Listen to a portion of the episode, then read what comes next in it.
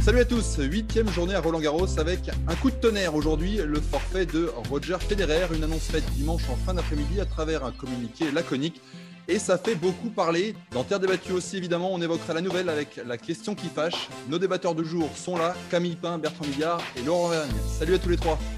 Salut à Salut tous. Adrien. Salut tout le monde, salut Adrien. Nous évoquerons également l'élimination de Serena Williams qui s'arrête dès les huitièmes de finale. Ce sera notre débat du jour. Sans oublier la stat de Jeu 7 et Math, le compte Twitter dont nous sommes partenaires.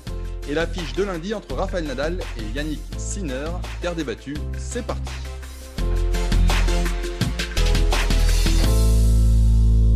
Le débat du jour concerne donc Serena Williams, éliminée dès les huitièmes de finale du tournoi par Elena Rybakina, 6-3, 7-5. La Kazakh, 22e joueuse mondiale, qui n'a pas perdu encore un, set cette année à Roland Garros. Est-ce que finalement cette euh, élimination de Serena vous surprend? Bertrand Alors, pas du tout. euh, Ce qui me concerne, euh, l'élimination en général. hein, Aujourd'hui, je voilà, je la voyais pas favorite, mais je peut-être qu'elle peut quand même passer. Mais non, ça ne me surprend pas. physiquement, c'est quand même très difficile. Alors, particulièrement sur terre battue, je pense qu'elle aura beaucoup plus de chances de gagner ce fameux 24e sur gazon, euh, voire sur dur, mais sur terre battue, c'est trop difficile maintenant euh, pour Serena à 39 ans, beaucoup de difficultés à se déplacer, il y a beaucoup, beaucoup de problèmes au niveau de son, jeu de jambes euh, aujourd'hui. Une adversaire qui a bien joué, qui a été nerveuse dans les moments importants, parfois Ribakina, elle a rendu un break notamment. Dans le deuxième set, on l'a senti parfois se mettre à faire des grosses fautes, mais dans l'ensemble, elle a maintenu un, un niveau de jeu très solide, la Kazakh, et elle était nettement au-dessus, donc ce n'est pas une surprise pour moi. Et ce n'est surtout pas une surprise de voir Serena quitter le tournoi à ce stade de la compétition. Je trouve ça bien déjà qu'elle ait fait euh, huitième de finale, parce que sur Terre, comme je disais, ça devient de plus en plus dur euh, pour elle. Donc, euh, non, pas une surprise, à mon avis. Ça va lui donner du temps pour se préparer sur gazon, où là, elle aura évidemment beaucoup, beaucoup plus de chances de se rapprocher d'un éventuel 24e. Elle a eu raison quand même de venir jouer à, à Paris sur terre battue. où On sait que c'est pas sa surface de, de prédilection, avec son âge, etc. C'est qu'est-ce que vous en pensez? Non, mais un, un grand chelem comme Roland, euh, ça se joue, même si c'est pas une surface euh, privilégiée. Euh, donc Serena, elle a ce courage aussi de se dire, je, ben, j'y vais, je sais peut-être que je vais pas être performante jusqu'au bout, mais elle a ce courage de venir. On avait eu ce débat sur est-ce qu'elle peut, vu que est-ce que c'est un boulevard pour Serena maintenant? Voilà, on, on avait eu, eu la même analyse que ça semblait compliqué. Donc, effectivement, comme disait Bertrand, c'est pas une surprise. Après, la- seule surprise pour moi, c'est euh, le, le sens unique de ce match, ce qui veut dire que son niveau minimum ou moyen sur euh, terre est en train de baisser par rapport aux nouvelles joueuses qui arrivent.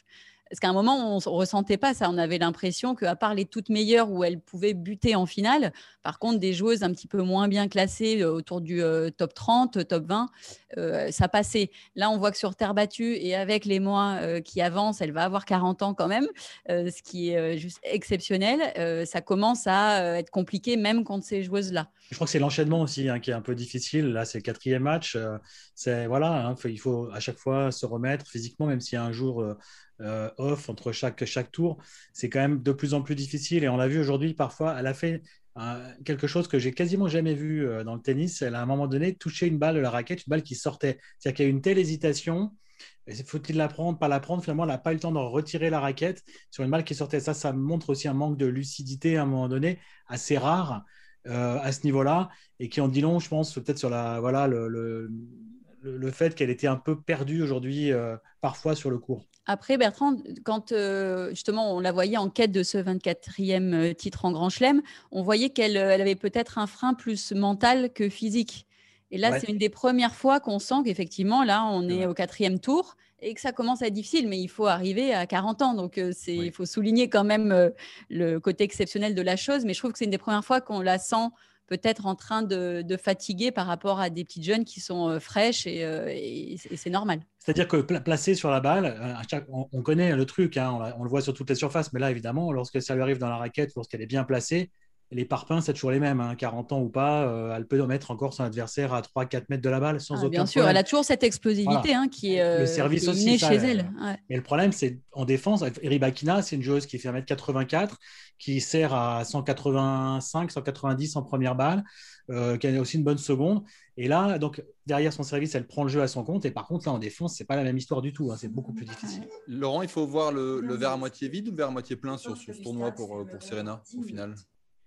Bah, je pense que euh, huitième de finale aujourd'hui à Roland, pour Serena, ça correspond à, son niveau, tout simplement. Euh, elle était en deuxième semaine, enfin ce qu'on appelle la deuxième semaine à partir des huitièmes, même si euh, elle a perdu un dimanche. Mais moi, honnêtement, on en avait parlé l'autre jour. C'était difficile d'imaginer, même avec un tableau qui s'était ouvert, que Serena puisse aller en finale ou encore moins jouer le titre. Autant sur dur, on la voit, ou à Wimbledon, elle va souvent en demi, en finale, et elle perd contre des top joueuses, des Osaka, des Alep, des Andreescu, etc. Mais je pense qu'à Roland Garros, elle est beaucoup plus fragilisée. Il y a beaucoup plus de joueuses qui sont susceptibles de la battre. Et même si elle avait passé Ribakina aujourd'hui, je pense même avec un tableau qui est assez euh, cocasse, hein, on, a des filles inexpérimentées quand même euh, à ce niveau à mon avis, il y, a, trop de joueuses sur terre battue qui sont susceptibles de la battre. Donc, euh, c'était de toute façon euh, presque inéluctable pour elle, cette sortie de route, après que ce soit au troisième tour, en huitième ou en quart. quand on est Serena Williams, qu'on a gagné 23 grands chelems, euh, ça change pas grand chose à mon avis. Donc, ce c'est pas un mauvais Roland. Et pour elle, c'est voilà, un huitième de finale. On va parler de quelqu'un d'autre après qui a fait également un huitième de finale ici et qui a également son principal objectif qui arrive dans quelques semaines. Donc, euh, pour moi, c'est un bilan globalement positif pour Serena dans la mesure où je ne l'attendais pas euh, dimanche prochain. Le problème, c'est que la jauge, euh, voilà, la pression est de plus en plus grande parce que la, la, porte se referme petit à petit, elle est de plus en plus étroite pour aller chercher ce 24e Grand Chelem. L'âge augmente et pendant ce temps-là, donc les, chances de, de, gagner un grand chelem diminuent.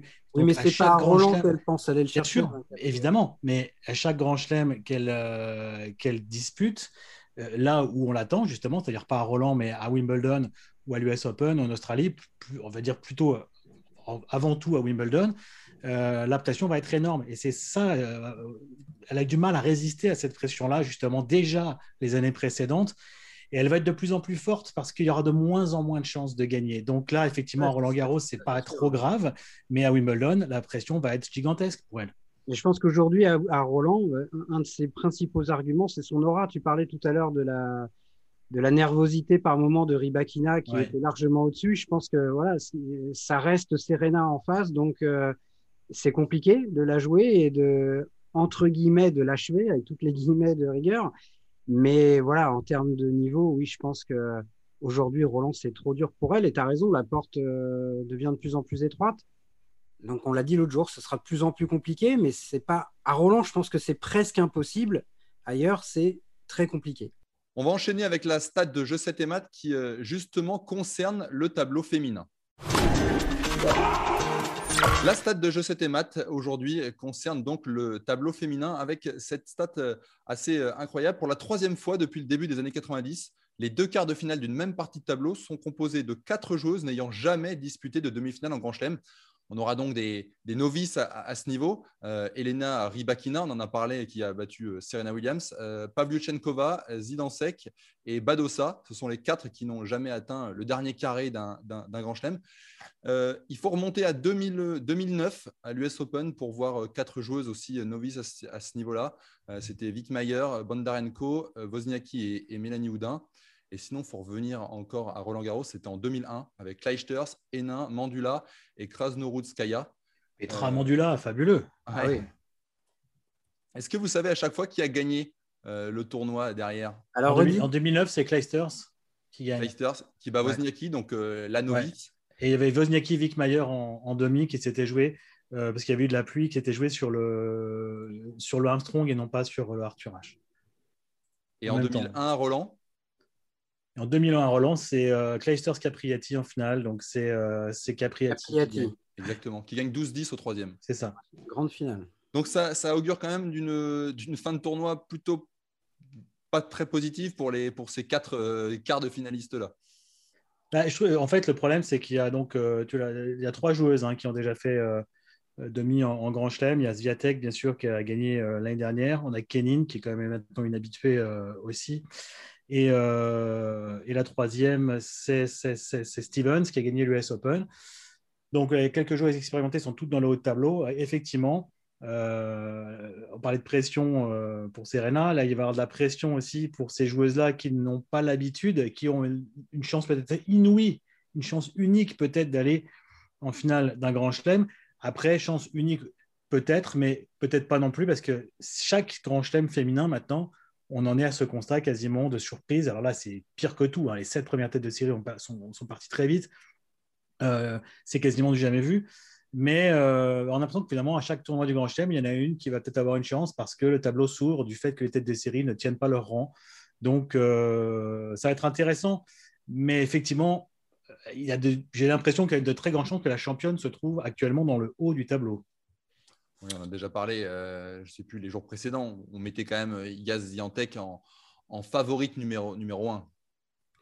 Oui, oui, euh, très clairement. Après, dans le bas du tableau, c'est une joueuse comme Badosa, par exemple, c'est une joueuse qui est en pleine confiance sur terre. Elle a beaucoup, beaucoup gagné de matchs sur terre battue pendant la préparation.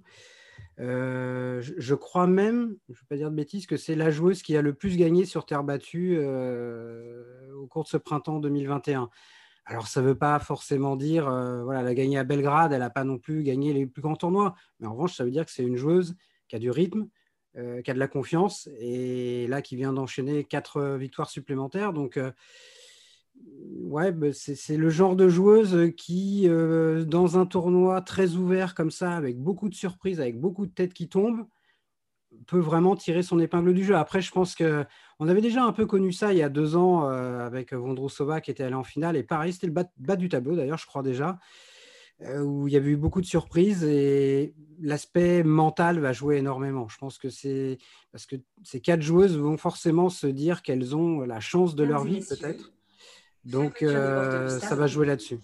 On en a donc terminé avec euh, la partie féminine de, ce tableau de Roland Garros et on va désormais passer à la question qui fâche. La question qui fâche aujourd'hui concerne Roger Federer. Euh, Roger Federer manque-t-il de respect au tournoi parisien? C'est la question qu'on va se poser. Euh, on a appris à travers un communiqué le retrait du tournoi du Suisse. Euh, on le rappelle, il a joué 3h35 samedi soir face à, à. Une victoire en 4-7. Il a fini très tard, peut-être fatigué. Et, dans ce communiqué, voilà, il a expliqué avoir eu deux opérations au genou, plus d'un an de rééducation. Il est important que j'écoute mon corps et que je n'aille pas trop vite dans le retour à la compétition. Alors, selon vous, Federer a-t-il eu raison de se retirer ou manque-t-il de respect au tournoi parisien? Laurent Alors, non, je ne pense pas qu'il ait manqué de respect parce que pour moi, il a pris personne en traître. Euh, le deal était, de son côté en tout cas, très clair depuis le début. Federer, il a annoncé dès le mois de mars, quand il a décidé de ne pas aller à Miami et qu'il a dit qu'il reprendrait la compétition sur terre battue, qu'est-ce qu'il a dit? Que son objectif de la saison, c'était Wimbledon et après les Jeux Olympiques, mais clairement surtout Wimbledon. Et il a dit, avant le gazon, pour arriver à être performant sur gazon, il me faudra des matchs avant. Et avant, il y a quoi, le gazon? Il y a la terre battue. Donc, je vais jouer sur terre battue. Mais très clairement, il jouait sur terre, pas pour préparer Roland Garros, mais pour retrouver du rythme de la compétition. On l'a dit, il n'a pas joué pendant plus d'un an. Il a joué deux matchs à Doha euh, début mars. Donc, il fallait qu'il retrouve du rythme. C'est pour ça qu'il était là. Après, il n'a pas prémédité, comme j'ai pu le lire, euh, de s'arrêter en huitième de finale. Il ne s'est pas dit avant le tournoi, si je passe trois tours, je m'arrête. S'il avait gagné hier en une heure et demie, 6-1, 6-1, 6-3 contre Cupfer, il aurait été sur le cours lundi. Seulement, il a fini à minuit 45, il a joué 3 heures et demie. On a senti que c'était très dur pour lui, y compris physiquement. Il était vraiment emprunté hier. Je trouvais que c'était. Il y a des signes qui ne trompent pas chez Federer. Et quand il n'est pas bien physiquement, euh, ça, se, ça se sent très très vite. Donc moi, je suis ni surpris ni choqué. Je comprends qu'on puisse être déçu. Après, on parle aussi de quelqu'un qui joue son 80e tournoi du Grand Chelem dans sa carrière, qui n'a jamais fait le moindre forfait, qui n'a jamais euh, abandonné un match en cours de route. Donc, je pense que si quelqu'un a respecté le jeu depuis plus de 20 ans, c'est bien lui. Donc, on soit déçu, je le comprends, mais Guy Forget l'a dit aussi, il a des douleurs, il a des inflammations. Donc, euh, je, pense que vraiment, euh, s'il avait pu le faire sans prendre le moindre risque pour Wimbledon, il l'aurait fait. Mais il a décidé d'être raisonnable et moi, j'ai eu du mal à lui en vouloir. Ce qui interpelle les gens, en fait, c'est presque.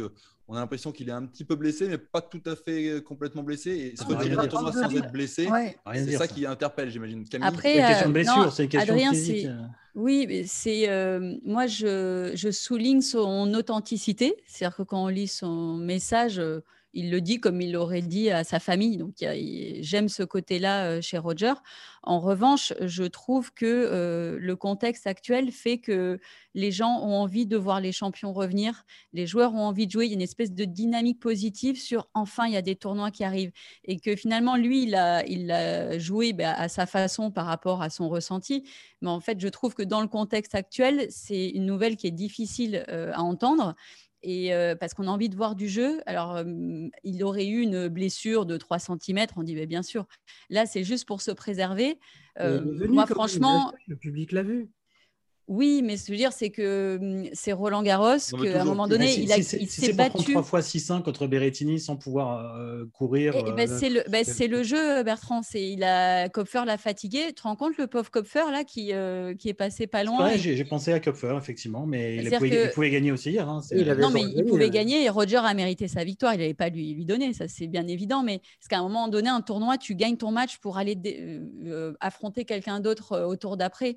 Et qu'aujourd'hui, on a envie de voir du jeu et que si c'est juste pour se préserver, moi je trouve ça extrêmement dommage qu'il n'aille pas se présenter face à Berrettini. et après, il gère... pour se préserver. Je crois que c'est pour ne pas prendre, pour minimiser les risques. C'est une question de. il, se connaît, euh, Laurent, il se connaît, euh, bien sûr. C'est pour, ça que là, il n'y va pas, mais qu'à un moment donné, tu, il faut, tu gagnes ton match pour enchaîner. On est dans un vraiment un contexte euh, où il faut que les, joueurs viennent, qu'on les, qu'on les voit, que je trouve que c'est légèrement euh, maladroit tout en étant très authentique, euh, ce qu'il a pu euh, déclarer.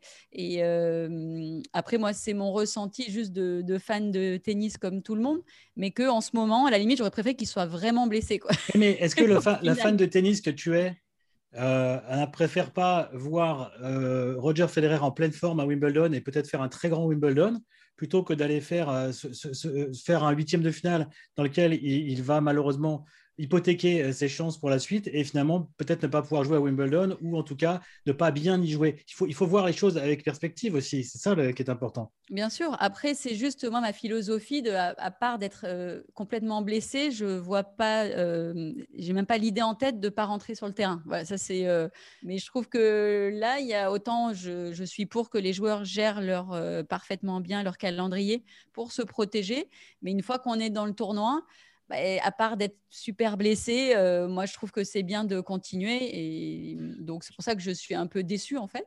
Mais, mais je suis relativement euh, par contre fière de son authenticité parce qu'il n'a pas mitonné en disant euh, j'ai autre chose pour que ça passe bien. Il, a préparé il aurait pu le faire. Il aurait pu le faire on est tous déçus. C'est-à-dire qu'évidemment, le premier constat que je voulais faire, c'est que nous sommes tristes de ne plus le voir jouer à Roland Garros cette année. Tout le monde est triste. Vous répétez souvent, Camille et toi, on est déçu. C'est le public qui est déçu. Finalement, est-ce que c'est ce que je dis Nous, c'est programmer en soirée? Enfin, On ne l'a pas vu, on l'a vu deux matchs. Euh, quand je dis on, c'est le public. Euh, Roger Federer, on sait quand il vient, c'est un événement. Et là, il était à huis clos. Il y a, aussi un problème de programmation là-dessus. Non, bah, il n'y a pas de problème de programmation. Il y a eu Nadal et Djokovic qui ont été programmés en night. À un moment donné, c'était obligatoirement Federer devait aussi passer par la night. Là, il n'y a pas de. Il y a malheureusement la programmation, c'est un casse-tête et à un moment donné, euh, ils ne peuvent pas faire autrement. Ou alors, il aurait fallu programmer plus tôt dans le tournoi mais on ne savait pas non plus s'il allait gagner euh, contre Istomine ou pas au premier tour. C'était un peu l'inconnu. Il avait perdu le tour contre Istomine, tout le monde aurait gueulé s'il avait joué en night session. Voilà, donc c'est ça là-dessus, la programmation, elle a toujours bon dos, mais c'est toujours facile de refaire la programmation après. Mais euh, avant, c'est difficile. En l'occurrence, ça leur avait donné raison puisqu'il a gagné. Et qu'il avait un huitième. Donc je dis, c'est triste effectivement de ne plus le, voir jouer. Mais d'abord, on, on ne connaît pas son état physique réel à l'issue de, de, ce match. Peut-être tout simplement qu'il n'est pas en état physique de rejouer euh, un match euh, au meilleur des cinq euh, lundi. Ça, c'est une première chose.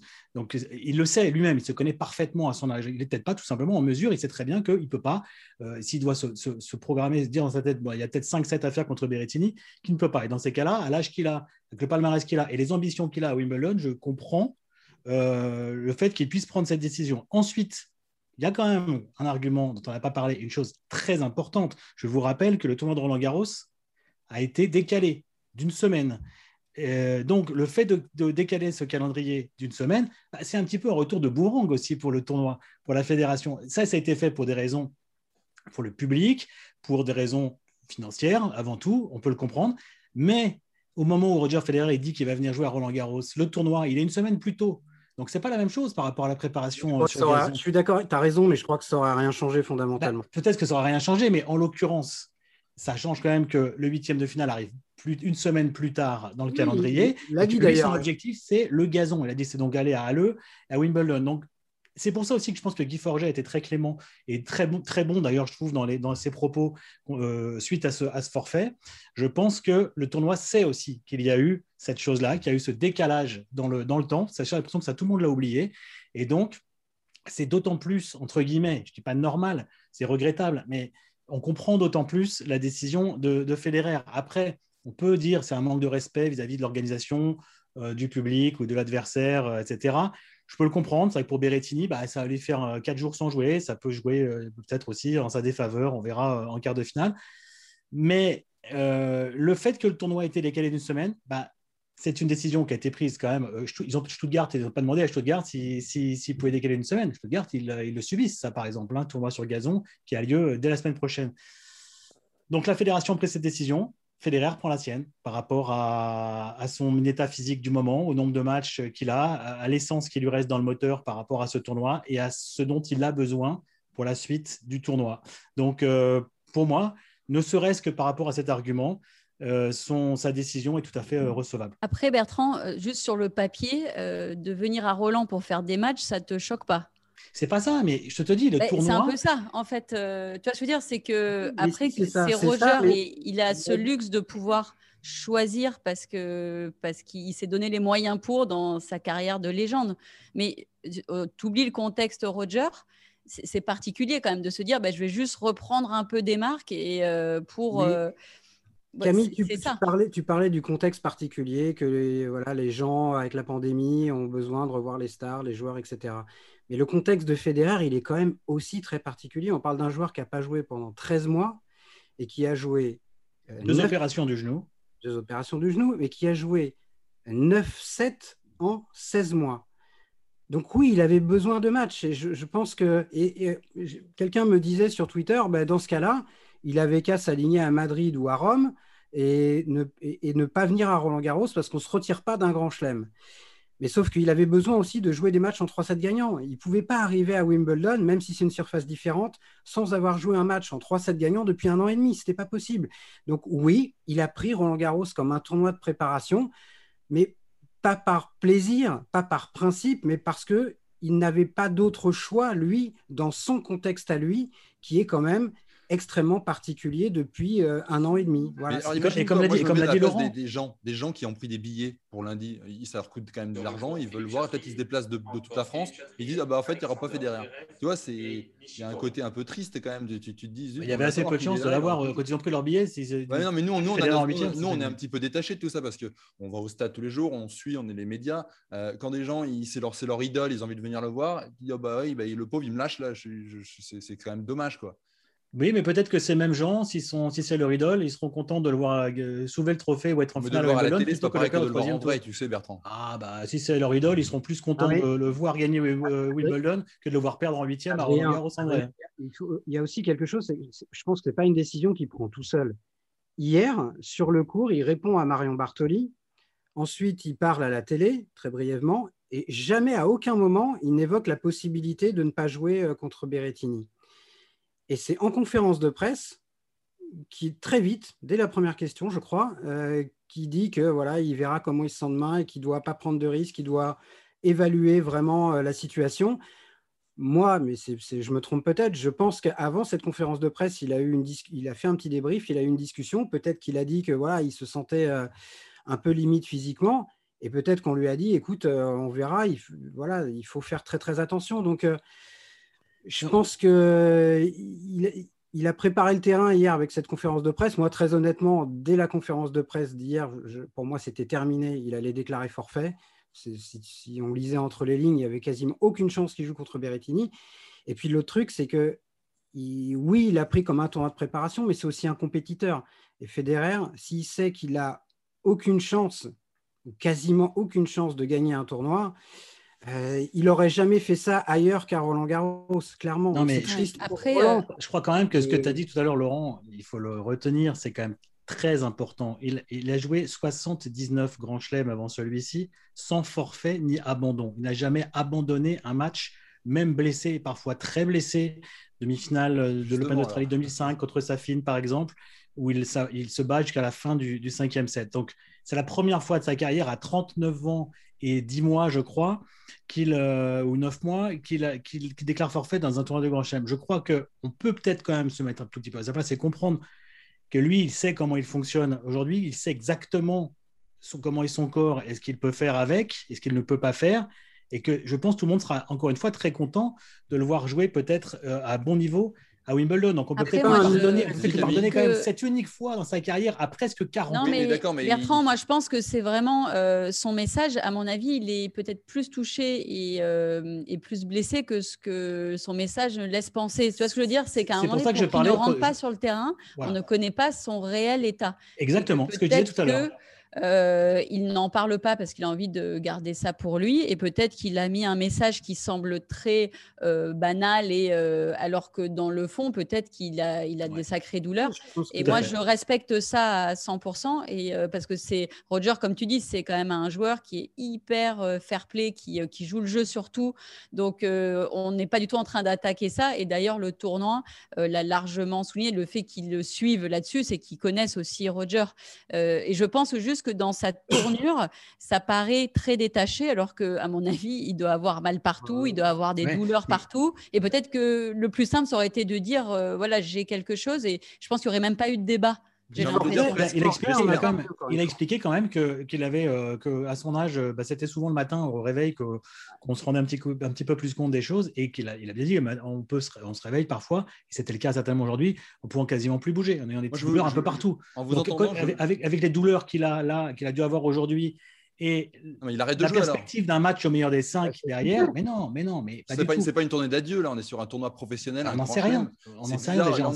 il n'a pas été professionnel dans ce tournoi. Hier, il était manifestement pas. Euh, on est très clément avec, avec lui. Si c'était Djokovic, on lui tomberait dessus. Concernant, concernant, juste concernant son état, juste la, phrase de Guy Forget tout à l'heure sur RMC. Djokovic a abandonné un nombre de fois euh, très important en Grand Chelem, Adrien. Hein. C'est pas du tout la même chose. Hein. On parle de Djokovic après, mais on parlait, on dit on ne sait pas dans quel état il est, on ne sait pas exactement la nature d'une éventuelle blessure ou de son état. Juste Guy Forget a dit. Il me disait, il, euh, Roger Federer, me disait tout à l'heure que c'est en se levant le matin qu'il voit comment il se sent. Il a des petites gènes, des douleurs inflammatoires. Donc, est-ce qu'il aurait pu jouer si ça avait été une finale? Oui, sans aucun doute, mais il prend un risque.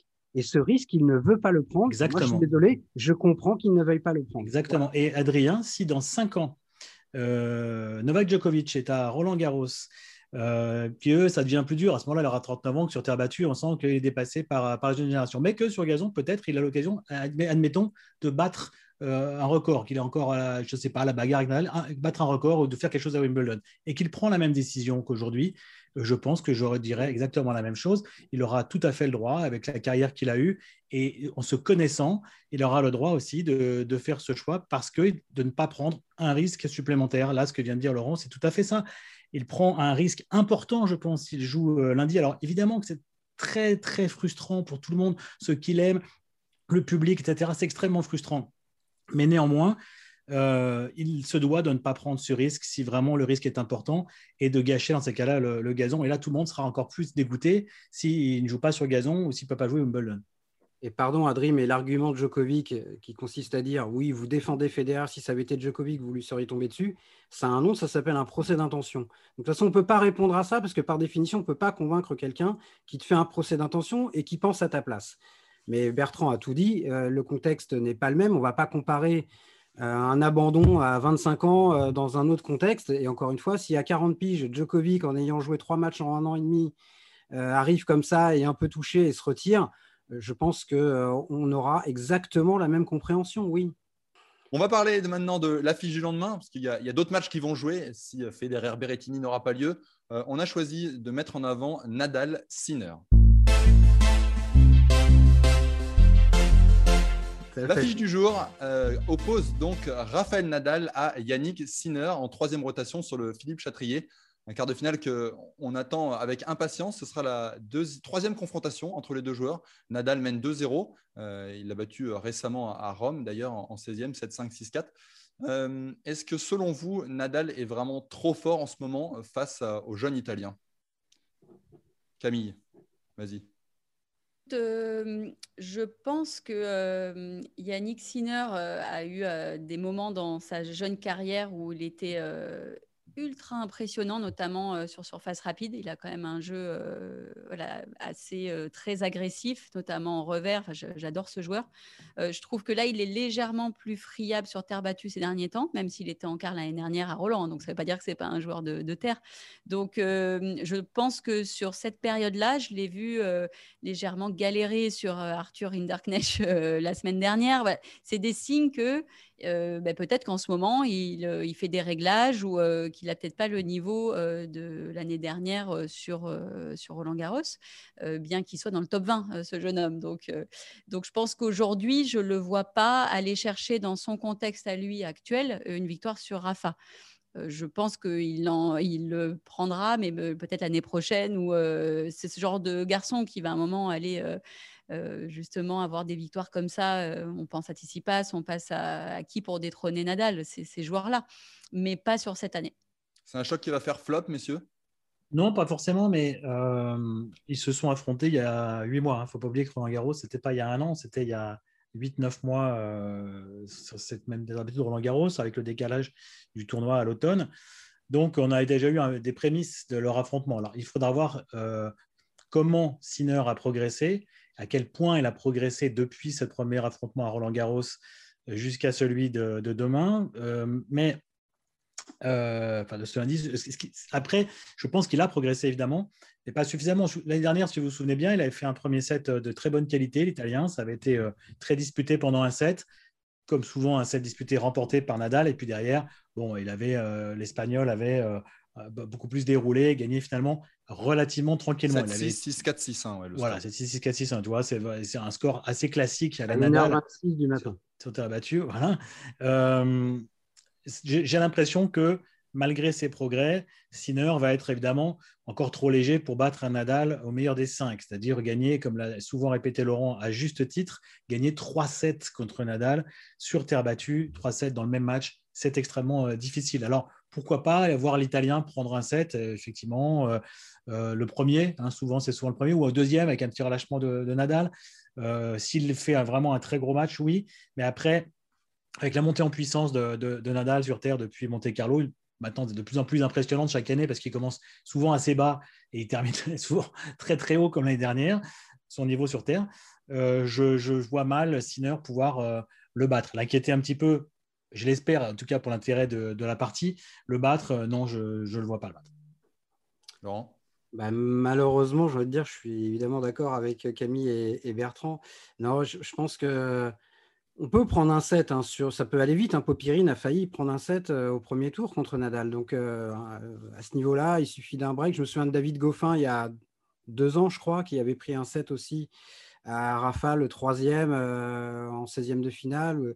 Parce que voilà, vous faites un, petit break comme ça en milieu de set, vous faites deux, trois bons jeux de service derrière vous pouvez perdre en 4-7 sans avoir inquiété vraiment la personne. D'ailleurs, euh, parfois, on a un match plus difficile en gagnant 3-7-0, 7-5, 7-6, 7-6 qu'en gagnant en, 4-7 en ayant perdu une manche comme ça et gagné 3-7 facilement. Donc, euh, la question de savoir s'il peut lui prendre un 7 ou pas, oui. Euh, la question de savoir s'il peut l'inquiéter sur la durée totale d'un match, Honnêtement, je ne crois pas parce que Nadal va être Nadal, ou alors il y a quelque chose qui nous a échappé et qui va nous sauter aux yeux demain, mais bon, ce serait quand même surprenant. Et après, je suis assez d'accord avec Camille sur euh, cette campagne sur Terre.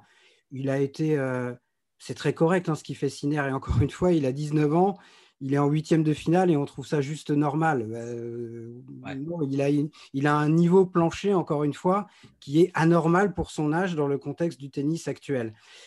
Mais là, c'est Nadal et je pense que que ce soit Musetti contre Djokovic euh, ou, Sinner contre, euh, contre Nadal, la marche me paraît vraiment très haute. Après, parfois, dans une carrière et avec des joueurs très talentueux, il y a des matchs paliers, des matchs révélations où ces joueurs-là qui ont un potentiel extraordinaire le révèle pleinement à l'instant T. Peut-être que ce sera le cas demain pour Yannick Sinner, mais Nadal à Roland Garros, ce n'est pas l'endroit idéal et l'adversaire idéal pour le faire.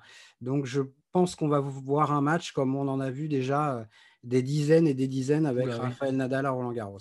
Euh, juste le petit bémol par rapport au jeu de Nadal, ça, ça c'est pas pour ajouter du piquant parce qu'on a tout dit, je crois, et on est tous, tous les trois euh, d'accord. C'est quand même quelque chose qui le, le turlupine depuis un petit moment, c'est son service. Alors, c'était très mauvais, comme il a dit lui-même, à Monte Carlo.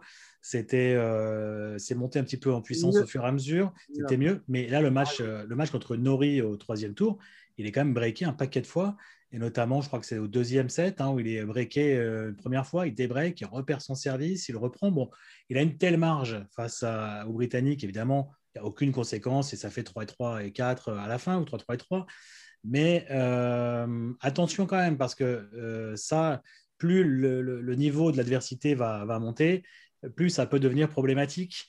Et je pense qu'il va devoir encore euh, progresser sur ce coup-là.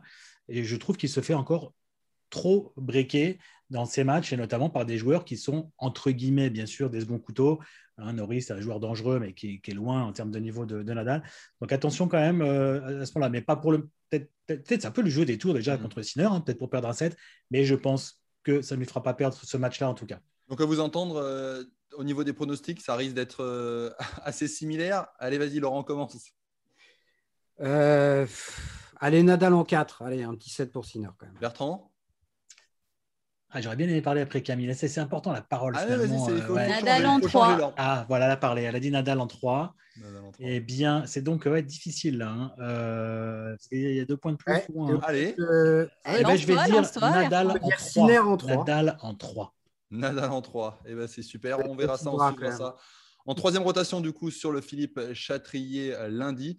Merci à tous. Terre débattue, c'est fini pour aujourd'hui. On se retrouve mardi, pas lundi, car lundi, vous avez rendez-vous avec Deep Impact.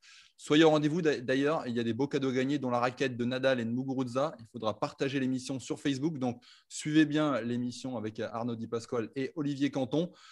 Nous, pour Terre débattue, n'hésitez pas à nous noter, à nous laisser un commentaire. Abonnez-vous aussi, comme ça vous recevrez les nouveaux épisodes directement sur votre smartphone. D'ici là, suivez l'actu sur eurosport.fr. Et si vous avez le temps, comme tous les jours, allez taper la balle. Allez, salut Salut Ciao